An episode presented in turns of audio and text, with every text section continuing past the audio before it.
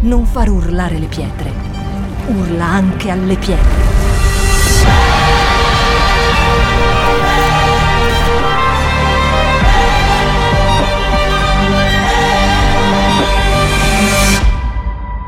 Shout 2022. Alza il volume della tua fede.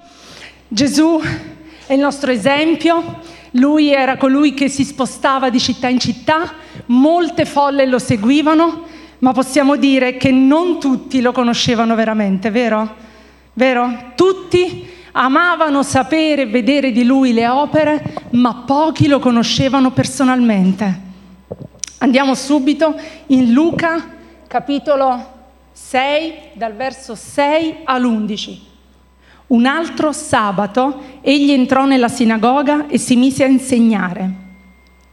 C'era lì un uomo che aveva la mano destra paralizzata. Gli scribi e i farisei lo osservavano per vedere se avrebbe fatto una guarigione di sabato, per trovare di che accusarlo. Ma egli conosceva i loro pensieri e disse all'uomo che aveva la mano paralizzata, alzati e mettiti in mezzo. Ed egli, alzatosi, stette in piedi. Poi Gesù disse loro, io domando a voi, è lecito di sabato fare del bene o fare del male? salvare una persona o ucciderla? E, girato lo sguardo intorno su tutti loro, disse all'uomo, stendi la mano. Ed egli lo fece e la sua mano fu guarita ed essi furono pieni di furore e discutevano tra di loro su quello che avrebbero potuto fare a Gesù. Ok, fin qui la lettura. Gesù era solito insegnare in sinagoga, oggi diremmo in chiesa, giusto? La tradizione giudaica proibiva nel giorno di sabato qualsiasi tipo di prestazione sanitaria, tranne che per i casi urgenti, gravi, dove la vita fosse in pericolo. Nel giorno di sabato gli ebrei, ancora oggi, non svolgono nessun tipo di attività lavorativa da dove si trae un profitto, tantomeno ne chiedono ad altri prestazioni di questo tipo. Infatti gli ebrei nel giorno di sabato tutto ciò che mangiano non lo preparano nel giorno di sabato, ma lo preparano prima, perché nessun tipo di attività è svolta da loro. Addirittura il riposo appunto è assoluto sia per loro che per gli animali e non ci si sposta se non a piedi, solo a piedi. Quello che voglio dirvi e che oggi Dio in questa settimana ha messo nel mio cuore è che sicuramente Gesù è qui con noi oggi, ma è con noi sempre perché Lui abita nella nostra vita. È colui che edifica la nostra fede. Questi sono tempi in cui noi abbiamo bisogno di vedere le nostre, fi- le nostre vite, la nostra fede radicata in Dio. E oggi Gesù, attraverso questa parola, ci parlerà, come ha parlato a me. Allora andiamo verso per verso. Verso 6. In sinagoga, quindi in chiesa, Pensate qui oggi. C'è un uomo con una mano paralizzata. Ognuno di noi può essere paralizzato in qualche parte della nostra vita. Probabilmente non si vede esternamente come in quest'uomo, ma ognuno di noi può avere qualcosa in cui è fermo, qualcosa in cui la paura lo trattiene dal fare o dall'essere, che sarebbe la cosa più importante. Quest'uomo aveva questa mano paralizzata. E anche se la Bibbia non ci dice che eh, chiaramente, diciamo, che eh, era lì tutte le volte, però si suppone che questo uomo, non essendo abile al lavoro, trascorresse gran parte del suo tempo ad ascoltare Gesù nella sinagoga.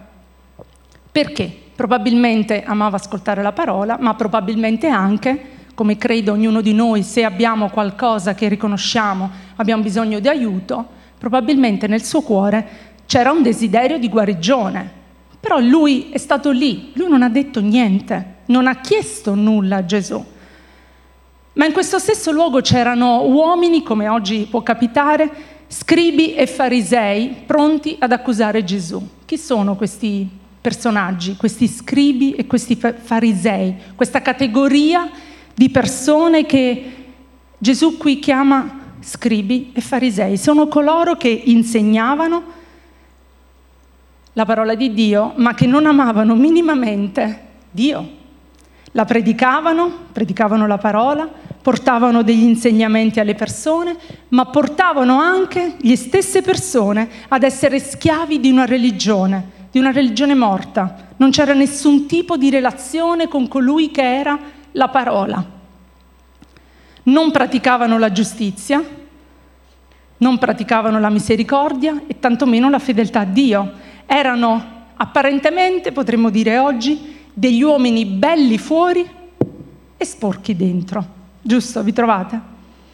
Nell'Antico Testamento non vi era una legge che proibisse l'uso di medicinali o che impedisse di compiere qualche guarigione nel giorno di sabato. Il giorno di sabato era stato creato da Dio per riposo dell'uomo, però era un giorno dove comunque era consentito fare del bene. Questi scribi e questi farisei non avevano alcuna stima di Gesù o dei profeti di quel tempo, ma osservavano come riferimento solo i profeti del tempo dell'Antico Testamento. Quindi di Gesù non gliene fregava minimamente nulla, tantomeno di quello che insegnava. Verso 8. Gesù, conoscendo ciò che pensavano questi uomini, che erano uomini sicuramente egoisti, falsi, come ne troviamo oggi tanti, che conoscono la parola ma non la vivono. E quindi, conoscendo i pensieri di questi uomini, ma conosceva anche Gesù il pensiero dell'uomo che era da parte, lì ad ascoltare, che non gli aveva chiesto nulla. Cosa, cosa dice all'uomo dalla mano paralizzata? Questa frase ha colpito molto il mio cuore perché è quello che oggi ognuno di noi deve fare. Alzati e mettiti nel centro. Nel centro in quel momento era il centro della sinagoga perché sicuramente Gesù voleva dire attraverso quello che poi avrebbe compiuto che Gesù è colui che dà la massima attenzione a ciascuno di noi. Infatti Gesù, come dice la parola in Geremia 11, io conosco i pensieri che medito per voi pensieri di pace e non di male, per darvi un avvenire e una speranza. È vero, ci sono persone che credono che Dio sia troppo occupato a fare le sue cose, che non si ponga minimamente il problema degli uomini, dell'umanità, e questa convinzione che hanno molto spesso li porta a credere che Gesù è qualcosa, è un'entità lontana, disinteressata a tutte quelle che possono essere le vicende che il genere umano vive. Ma non è così, noi lo sappiamo bene. Immaginate un attimo questa scena, fate nella vostra mente questo riferimento. Gesù sta dicendo a quest'uomo che non gli ha chiesto nulla, non gli ha chiesto nulla. Sta dicendo, la tua vita, e lo sta dicendo a noi oggi, ed ecco perché ha colpito me, la tua vita è l'oggetto dei miei pensieri. Le mie cure sono amorevoli verso di te. Coraggio, alzati, non avere paura, mettiti al centro di questa stanza affinché tutti gli altri vedano l'opera che io sto per compiere. Non vergognarti di quello che è la tua condizione fisica, non fermarti a quello che vedi con i tuoi occhi naturali, non sentirti inferiore agli altri solo perché hai una menomazione fisica. La tua difficoltà fisica non si identifica con la tua dignità di uomo. Amen, Chiesa, è così. Chi pensa di te che sei un fallito, che sei un uomo che non vale più nulla, chi pensa di te che non hai più nulla da dare perché non sei abile a fare nulla, non è, non è meno malato di coloro che in questo momento ti stanno giudicando. Questo è quello che Gesù sta dicendo a noi. Tu non sei la tua malattia, tu non sei la tua vergogna, tu non sei il tuo problema, tu non sei il tuo fallimento. Tu non sei, perché io, Gesù, Dio, colui che ti ho creato, ti ho fatto in modo stupendo, ti vedo con altri occhi, con altri occhi. Tu sei importante per me, il mio sguardo è su di te, sei l'oggetto del mio amore, sei il centro delle mie attenzioni. Guardate quante cose Gesù sta dicendo a quest'uomo che era semplicemente in piedi in quella stanza. Probabilmente nel suo cuore cercava la guarigione, ma non l'aveva chiesta. Questo ci fa capire che Gesù conosce, come dice la sua parola, ogni pensiero, tutto ciò che ci passa per la mente dal momento in cui mettiamo il piede a terra la mattina, dal momento in cui andiamo a letto la sera. Wow! Se ci fidiamo di Dio, Lui interverrà in nostro favore, sempre perché ci ama. E quando ascoltiamo la parola di Dio, Dio ci parla, sempre. Siamo noi che dobbiamo avere un orecchio attento. Ed ecco perché c'è bisogno di relazionare con la presenza dello Spirito Santo. Dio agisce sempre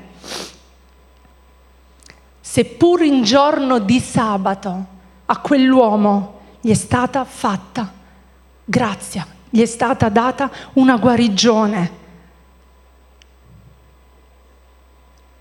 Non ci si può fermare a quello che vediamo intorno. Dio ha bisogno della manifestazione dei suoi figli e io e te siamo quella possibilità che gli altri probabilmente non vedono, ma che Dio vede e ci sta dicendo alzati, vai, usa ciò che io ho messo nel tuo cuore per portare vita. Amen.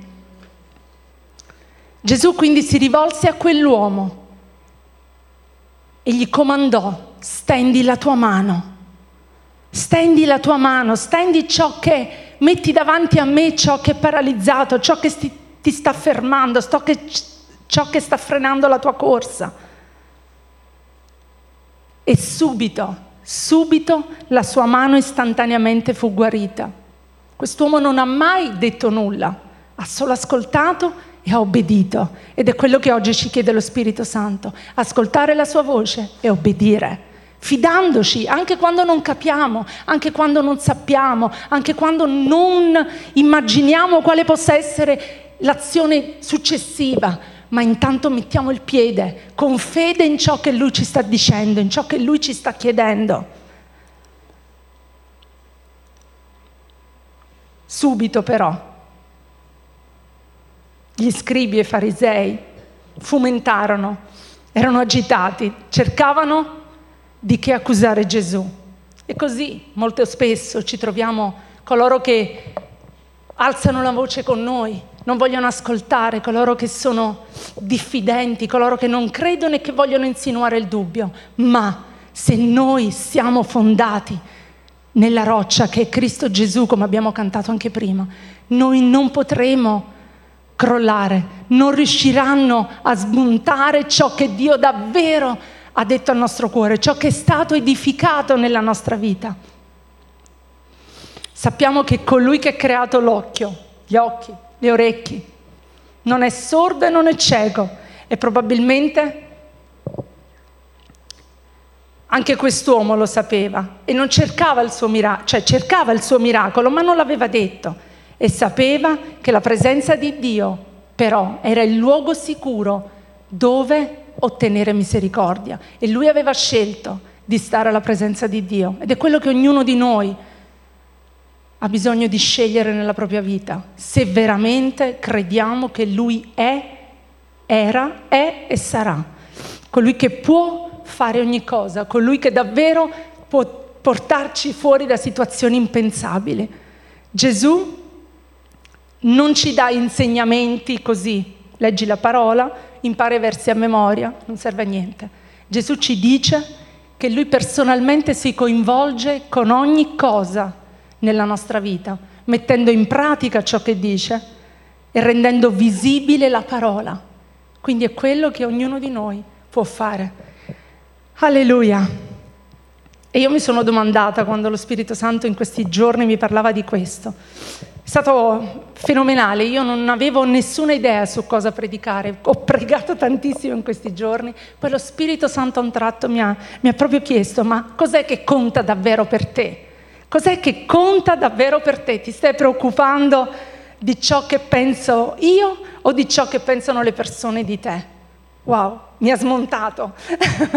Ho detto Dio, io non voglio minimamente concentrarmi su, co- su, cosa gli altri possano pensare di me, ma io so che tu hai chiamato la mia vita per portare il tuo messaggio, non importa come lo porterò, ma io so che attraverso di me gli altri potranno ricevere qualche parola che edifichi la loro vita. E questo per me è stato illuminante, allora lo Spirito Santo immediatamente mi ha messo le parole nel cuore, scrivevo come la penna, come dice la parola di un veloce scrittore, wow, è stato fenomenale, ho sperimentato proprio la volontà di Dio per queste parole da trasferire oggi a voi.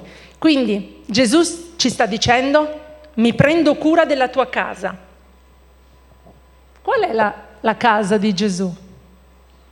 Siete mai fatti questa domanda? Qual è la, la casa di Gesù, Chiesa? Amen, è il nostro cuore. Allora, lui... Devo bere? Mi stanno indicando di bere.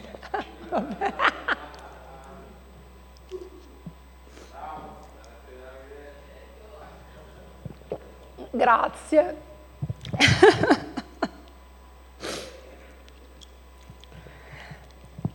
Alleluia. Lui ha scelto di abitare nella nostra vita, è Lui che ci ha chiamati.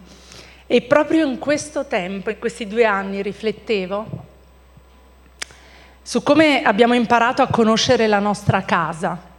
Almeno io non ho mai trascorso tantissimo tempo così in modo continuativo in casa, mai. Posso dire che sono sempre stata molto fuori casa e poco in casa ma ho sperimentato proprio cosa la casa può essere per ognuno di noi. La casa è, è un luogo sicuro, per altri però può essere un luogo angusto, faticoso da affrontare, a volte anche una prigione. Ma quello che importa, e che sicuramente è più importante, non è la tipologia della casa, ma come essa è fondata, su che cosa quella casa è basata.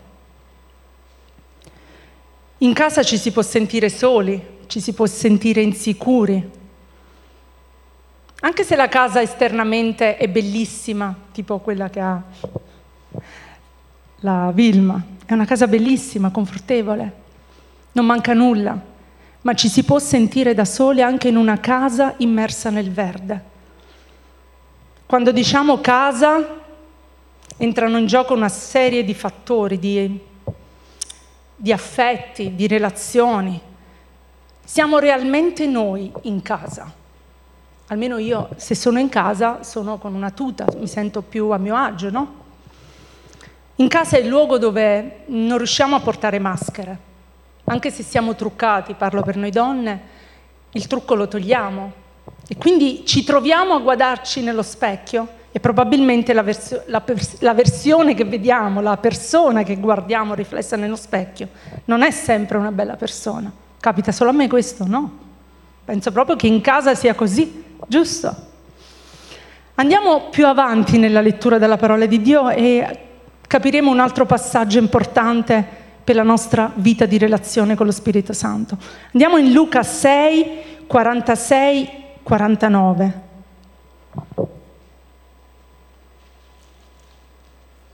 Ok. Perché mi chiamate Signore, Signore e non fate quello che dico? Chiunque viene a me e ascolta le mie parole e le mette in pratica, io vi mostrerò a chi assomiglia Assomiglia a un uomo il quale, costruendo una casa, ha scavato e scavato profondamente e ha posto il fondamento sulla roccia. E venuta l'alluvione, la fiumana ha investito quella casa e non ha potuto smuoverla perché era stata costruita bene. E la fiumana non ha potuto smuovere quella casa perché è stata costruita bene.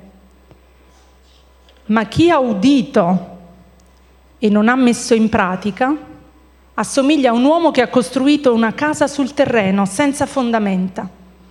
La fiumana l'ha investita e subito è crollata e le rovine di quella casa sono state grandi.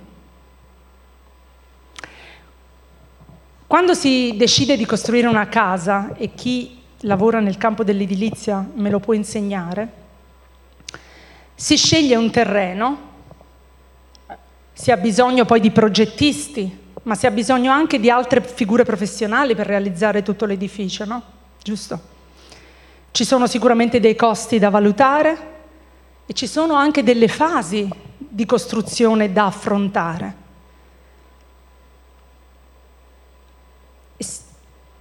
E, sicuramente ci devono essere degli ottimi professionisti tecnici specifici del settore per realizzarla. Gesù è il fondamento della casa. Lui è il modello perfetto per vivere una vita santa. Se noi siamo quella casa, il nostro modello perfetto è Gesù, non ce n'è altro. Gesù è il fondamento. Lui ha scelto ciascuno di noi, ha scelto me, ma ha scelto anche te, Chiesa come una dimora perenne in cui abitare. Quindi se siamo delle persone superficiali e ci fermiamo a vedere soltanto la bellezza del posto, del terreno, insomma la location bella che abbiamo scelto per poter edificare la nostra casa, noi ci fermiamo allo strato superficiale, ma non sappiamo se sotto c'è della sabbia, che scavando ci sono delle cose che non reggeranno la struttura pesante che poi si andrà a edificare. Quindi, in superficie tutto può sembrare perfetto. Gesù in questa parabola pone l'accento su quanto sia importante fare un'esperienza di chi lui è, perché è nella comunione con lui che noi mettiamo mattone dopo mattone per poter edificare un fondamento che resista. La parola ci dice, ma chi ha udito e non ha messo in pratica assomiglia a un uomo che ha costruito una casa senza fondamento. Potremmo usare un, una frase molto comune, non so se è un proverbio, forse. Dimmi chi frequenti e ti dirò chi sei. Giusto? Quindi se la nostra frequentazione non si limita alla domenica a venire in chiesa, perché questa non è frequentazione, qui dovremmo venire e portare a Dio quello che nella settimana abbiamo sperimentato con Dio. La Bibbia ci dà testimonianza e certezza della salvezza per grazia, sì, ma comunque è un percorso che ci chiama a fare Dio con Lui, con la sua presenza. Ecco perché quell'uomo era in sinagoga, aveva sicuramente compreso che c'era del buono in ciò che Dio diceva. E anche se non aveva ancora una conoscenza personale, lui amava ascoltare. Ed è la stessa cosa che noi abbiamo da fare se vogliamo essere veramente radicati in Dio. E quando le avversità arriveranno, quando la fiumana arriverà, quando le circostanze come quelle che stiamo vivendo arrivano, se siamo fondati sulla roccia, noi non potremo crollare, perché lo dice la parola. La fiumana l'ha investita, la casa edificata sulla roccia, ma non è crollata.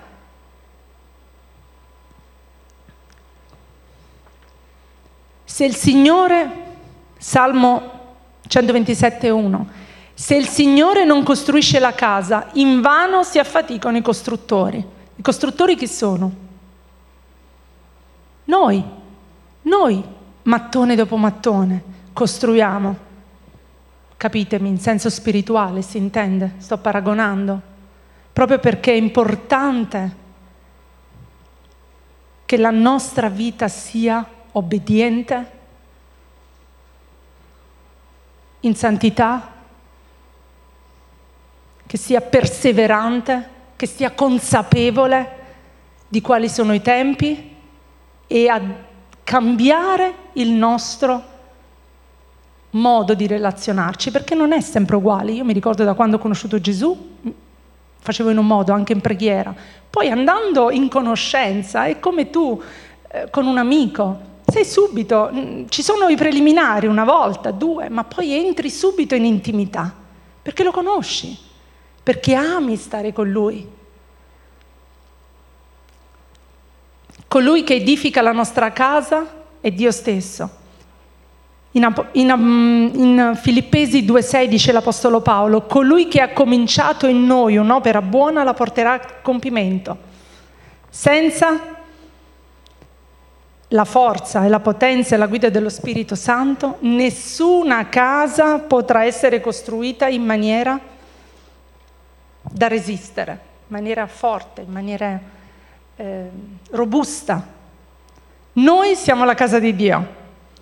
Lui ha scelto di abitare in noi e noi possiamo costruire con Lui in profondità, stabilire una profondità di relazione con Lui, non andare da Lui solo quando abbiamo bisogno, ricordarci di Lui quando le cose sono difficili. Lui ci sta dicendo sempre io sono disponibile per te, vieni alla mia presenza. E anche quando, come dice il verso 48, la pioggia e il vento arriva, la tempesta, la nostra casa non crollerà. È quello che lo Spirito Santo ancora metteva nel mio cuore in questi giorni, perché stiamo vivendo tutti tempi difficili. Eh? La tua casa, cioè io, dove io ho scelto di abitare, sta reggendo l'urto o sta per crollare? Non importa se nella tua casa, mi diceva lo Spirito Santo, tu hai messo qualcosa di valore, come le nostre case, no? Se hai messo dei quadri, se hai messo le porte d'oro, se è un pavimento di quelli lussuosi. La casa, mi diceva lo Spirito Santo, resterà in piedi solo ed esclusivamente se le tue fondamenta saranno solide. Amen. Amen. Prima Corinzi 3, 11. Poiché nessuno può porre altro fondamento oltre a quello già posto, cioè Gesù Cristo. Verso 14. Se l'opera che uno ha costruita sul fondamento rimane, egli ne riceverà ricompensa. Ed è proprio così. Ragazzi, venite su perché abbiamo finito. Ed è proprio così. La fede che Dio ha posto nel nostro cuore è qualcosa che è sempre in movimento. Lui ha deciso di vivere in noi, ma lui ci dice, decidi di vivere le circostanze e non sopravvivere alle circostanze. Noi abbiamo questa certezza, che possiamo vivere le circostanze e non sopravvivere tanto perché dobbiamo imparare a galleggiare. Noi possiamo nuotare, che è una cosa ben diversa dal galleggiare e basta. Wow! La fede è certezza di cose che si sperano, dimostrazioni di realtà che non si vedono. Ed è così. Se non le vediamo ancora, come non vediamo ancora questa fine di, di questo tempo che stiamo vivendo, ma io credo e so la certezza che questo tempo sta arrivando ed è vicino, che finirà tutto e potremo gioire e la verità di Dio sarà davvero, come abbiamo, abbiamo pregato e dichiarato in questi giorni, proclamata sui tetti. Perché sui tetti? Perché tutti devono ascoltare, tutti devono vedere che solo Dio può fare questo miracolo. Non ci sarà un uomo umano, non c'è un partito, non c'è una, una, fazione politica, ci sarà Dio e tutti riconosceranno che quest'opera meravigliosa l'ha potuta fare solo Lui. Amen. Dio è buono, è buono sempre. Alziamoci Chiesa, ringraziamolo, preghiamo. Bastiamo anche le luci, sì. Alleluia. Gesù è la nostra risposta. In Lui c'è tutto, non siamo mancanti di nulla. Lui è il nostro fondamento. Lui ci chiede il 100% del nostro cuore, non il 99, non basta.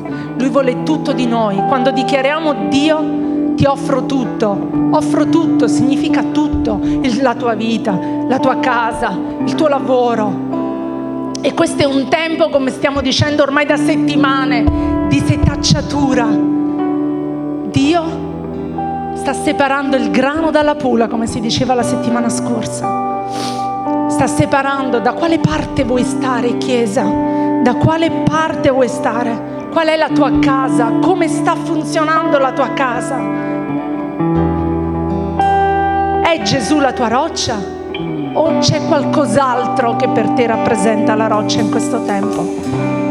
Lo sguardo di Dio è su di te, Chiesa. È su di te figlio, è su di te figlia. Ti sta dicendo alzati, prendi una posizione nella mia casa, non fermarti a quello che i tuoi occhi vedono, perché il mio proposito è molto più grande, è molto più bello di quello che stai vedendo.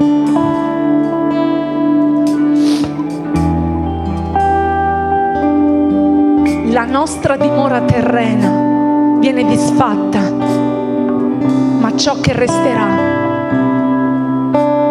sarà costruita grazie alla potenza e alla misericordia dello Spirito Santo nella nostra vita. Ciò che resta è Gesù.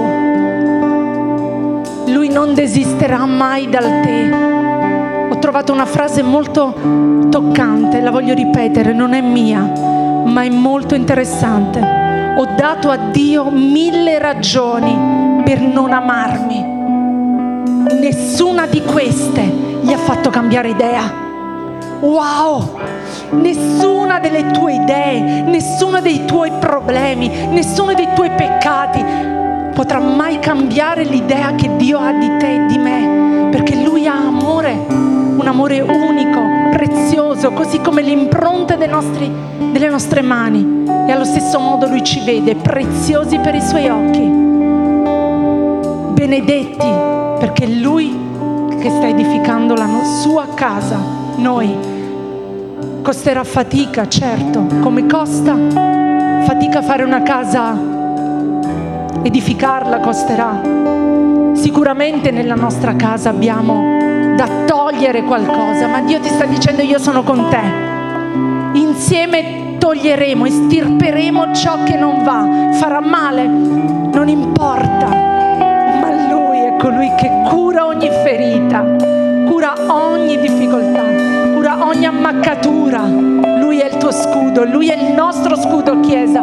Fortificati, abbi fede, Lui non mancherà, non mancherà mai. Io voglio benedire Spirito Santo coloro che tu hai portato qui questa mattina. Tu conosci i loro cuori, se hanno aspettato o stanno cercando un miracolo. Io voglio dichiarare, Dio, che la tua potenza, la tua misericordia, la tua fedeltà sia con loro, si mostri evidente nelle loro vite, che davvero ci sia la manifestazione potente, che si possa testimoniare quei miracoli. Abbiamo bisogno anche di testimoniare che Dio non ci ha lasciato, non ci ha abbandonato. Io voglio decretare, Spirito Santo, la tua benedetta supremazia, la tua volontà, chi tu sei nei cuori e nelle vite di coloro che sono qui questa mattina, di coloro che sono a casa. Voglio dichiarare ancora guarigione per coloro che stanno in un momento di abbattimento nel loro fisico, nel loro corpo.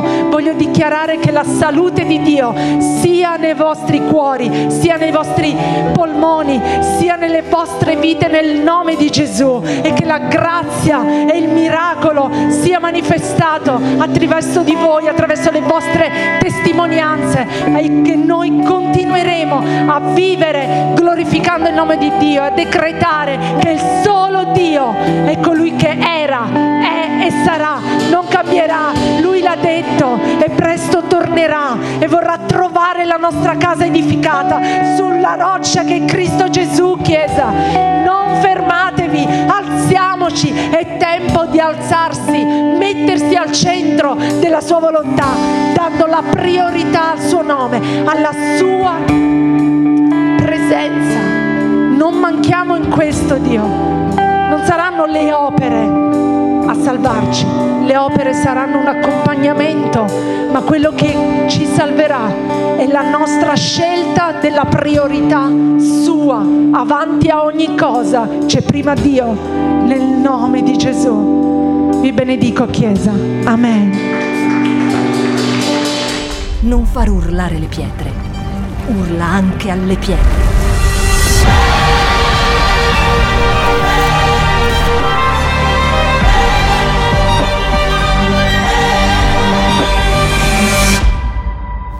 Shout 2022. Alza il volume della tua fede.